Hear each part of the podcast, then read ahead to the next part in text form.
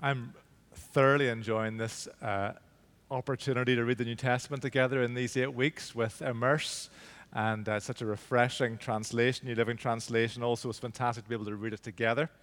And uh, just to be struck afresh by all the Lord has done, is doing, and also what he, what he will do. I think the only thing that's really struck me over this last number of weeks and looking at Luke's gospel last week, and we're in the midst of Acts this week, is just the supernatural nature of the work of God. Acts even seems more supernatural. And of course, that's what Jesus intended it to be. Jesus said to his disciples, It's good for you that I go away. It's good for you that I ascend into heaven. Because what Luke is all about is about Jesus traveling south towards Jerusalem from Galilee, moving inexorably towards what he believes is God's calling, the Father's calling on his life. To go to the place outside the city wall of Jerusalem and to, to reconcile heaven and earth by defeating sin and death through his sacrificial death. So that from that epicenter, there would be a tsunami of love that moves out inexorably, unstoppably out into the world. As we've already heard, Jerusalem, Judea, Samaria, and the ends of the earth. Not as a one off tsunami, but as a ripple effect that continues to go out from the epicenter of Jesus Christ, the crucified, risen, ascended, and glorified Lord. And that's why when we read Acts, there's, there's so much more supernatural activity than there was even in Luke. Because the reality is, Jesus, his spirit is now at work in the world in a totally unrestrained way. Before it was centered round one man in the flesh, Jesus of Nazareth, the Son of God, fully God and fully human. But with his death, ascension, with the pouring out of his Spirit, has come the release of his Spirit among his people.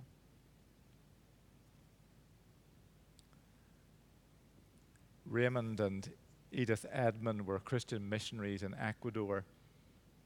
They married in 1924, and within a year, their baby son Charles was born. God was blessing their work, and things looked bright. Then suddenly, Raymond became extremely ill with typhus fever. His doctor, a specialist in tropical diseases, said that Raymond would die in a very short space of time, and he advised Edith to start preparing for his funeral. Due to the hot climate, the funeral service was planned to be for three o'clock that day. And Edith began dyeing her wedding dress black in preparation for her young husband's funeral three and a half thousand miles north of Ecuador in Massachusetts, Massachusetts, Raymond's uncle Joe became deeply troubled. He knew nothing of his nephew's predicament, but he couldn't shake off the sense that there was something wrong, that his nephew was in grave danger.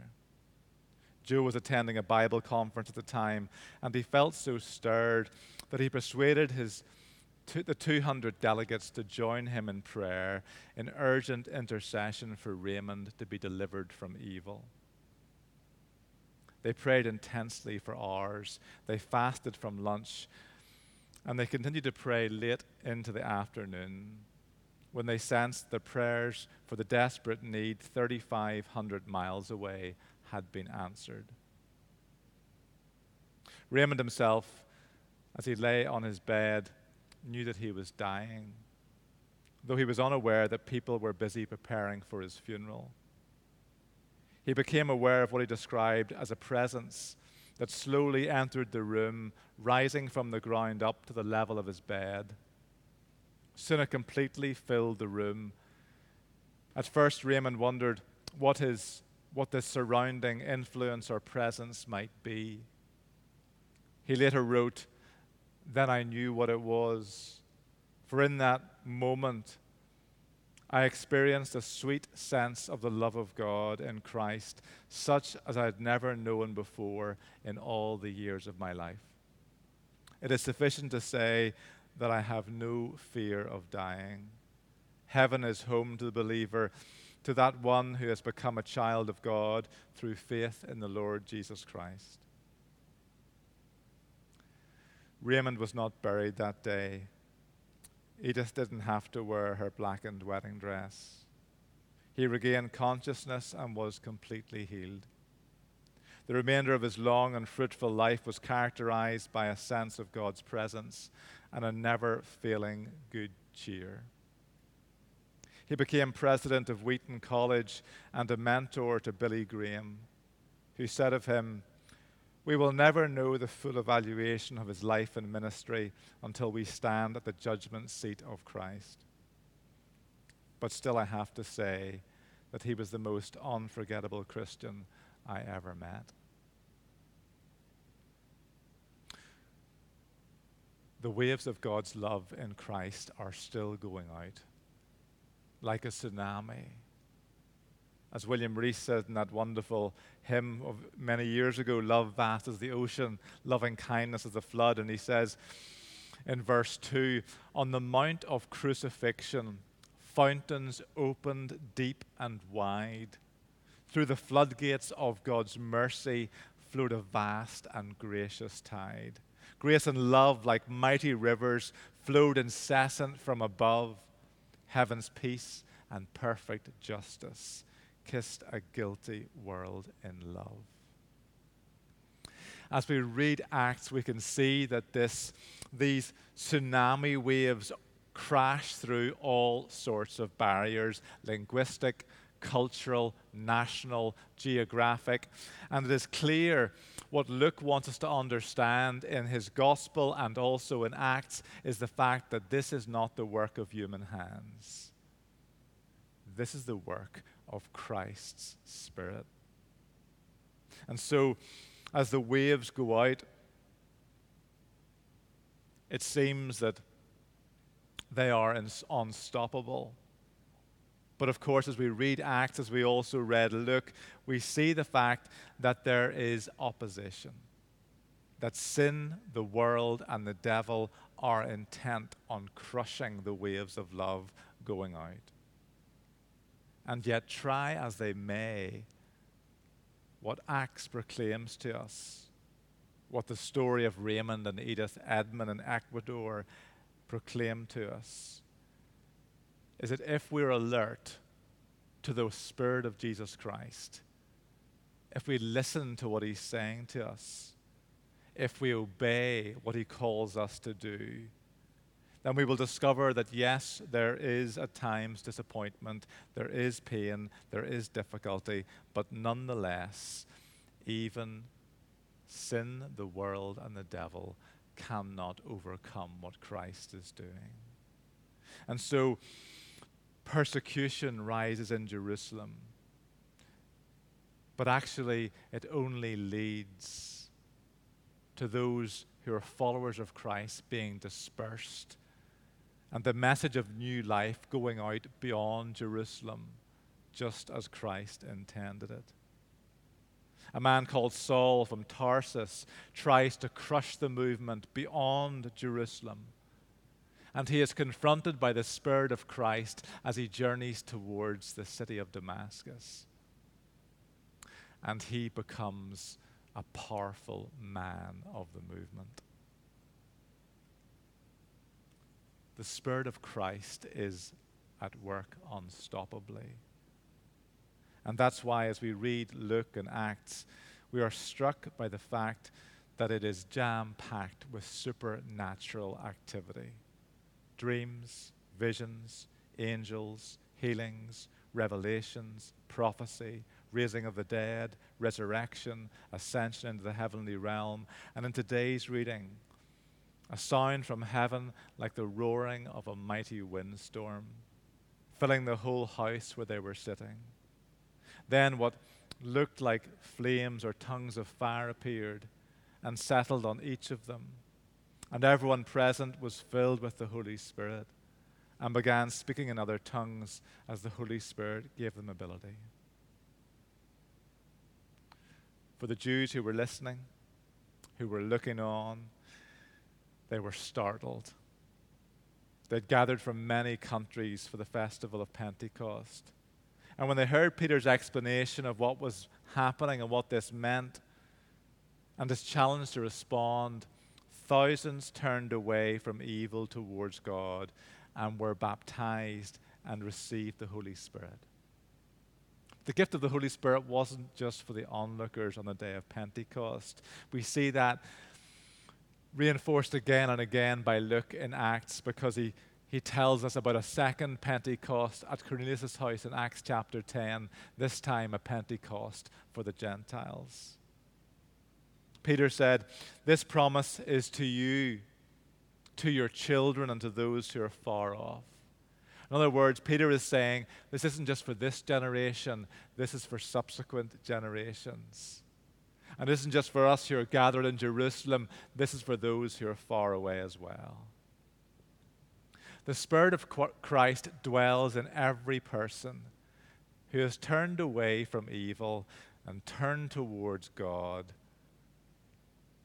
and received the gift of the Holy Spirit, has turned away from darkness to light, from death to life, from sin and selfishness the life of the living God in Jesus Christ. Just as on the day of Pentecost, Christ is inviting us to go with him outwards he remains the epicenter of the compassion, of the love, and the power. At the center of the universe, at the center of the church, at the center of who we are. The call for us is to listen and to obey.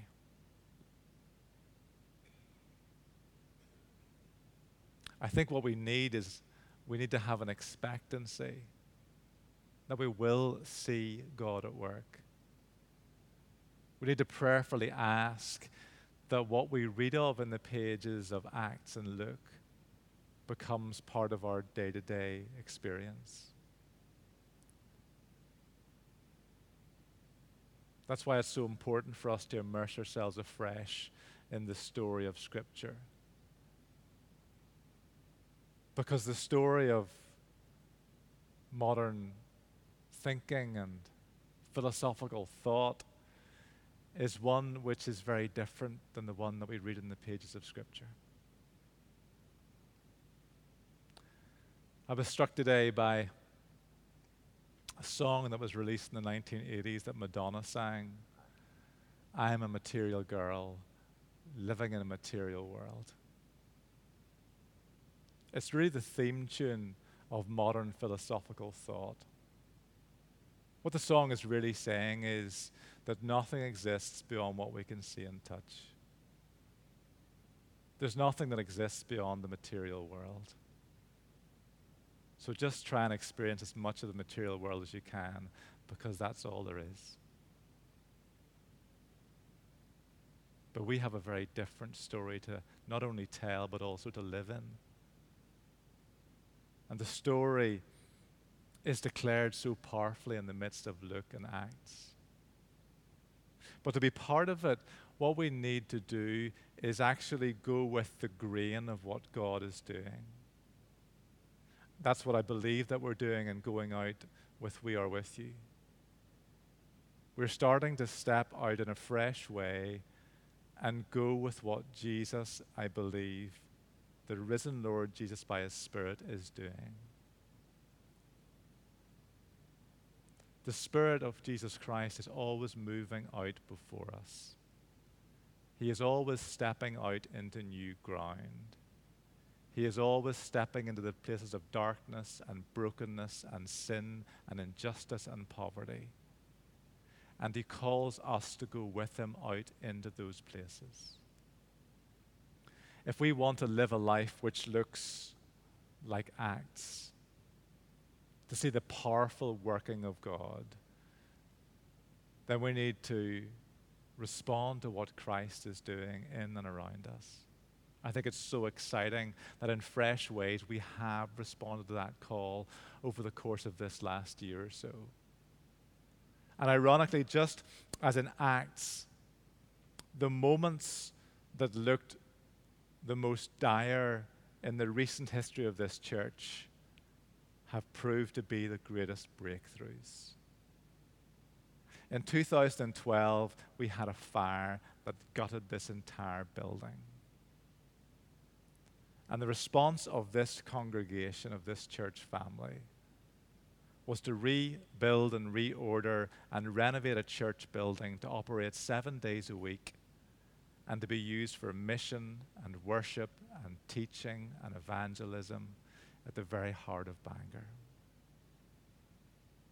And then in these last 19 or 20 months, another challenge came, which is also a threat to the church, a threat to society, and a threat to the world the COVID 19 pandemic. But as Christ always does. In the midst of places of darkness and crisis, he steps in afresh among his people and he whispers to us, Come out with me.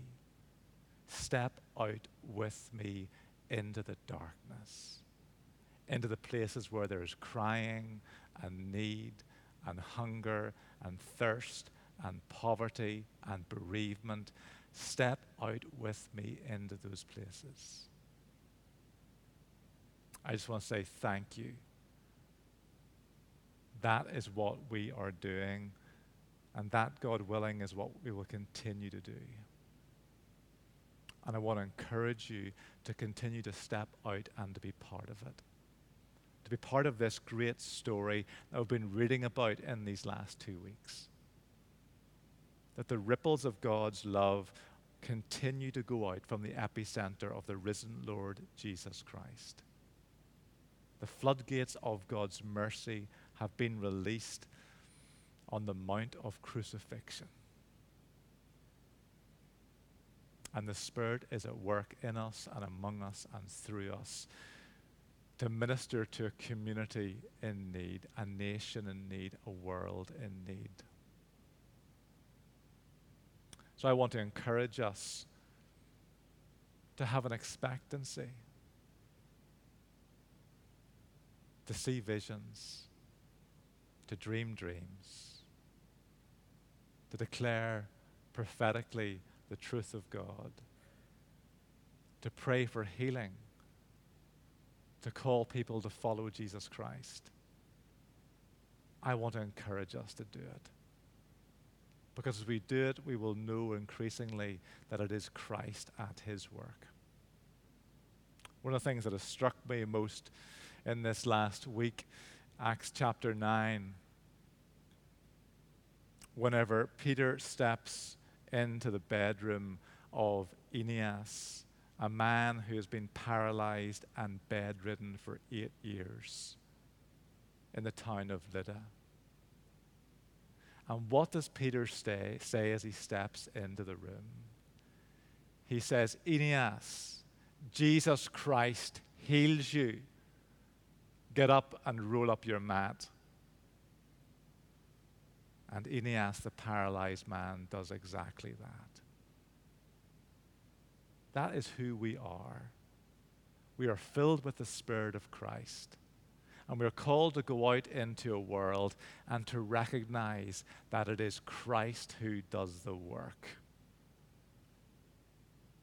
I believe He continues to go out before us. He continues as the mighty man of God to step out into the places of darkness and brokenness and tears. And He's constantly saying to us, Come with me be moved by my Spirit and increasingly begin to do what looks utterly impossible. to expect to see Him at work, to expect to see supernatural things happen. Because we are not living in a material world. We're living in the world that was created through God our Father, through His Son, Jesus Christ, and is being restored by the Holy Spirit. Let us pray.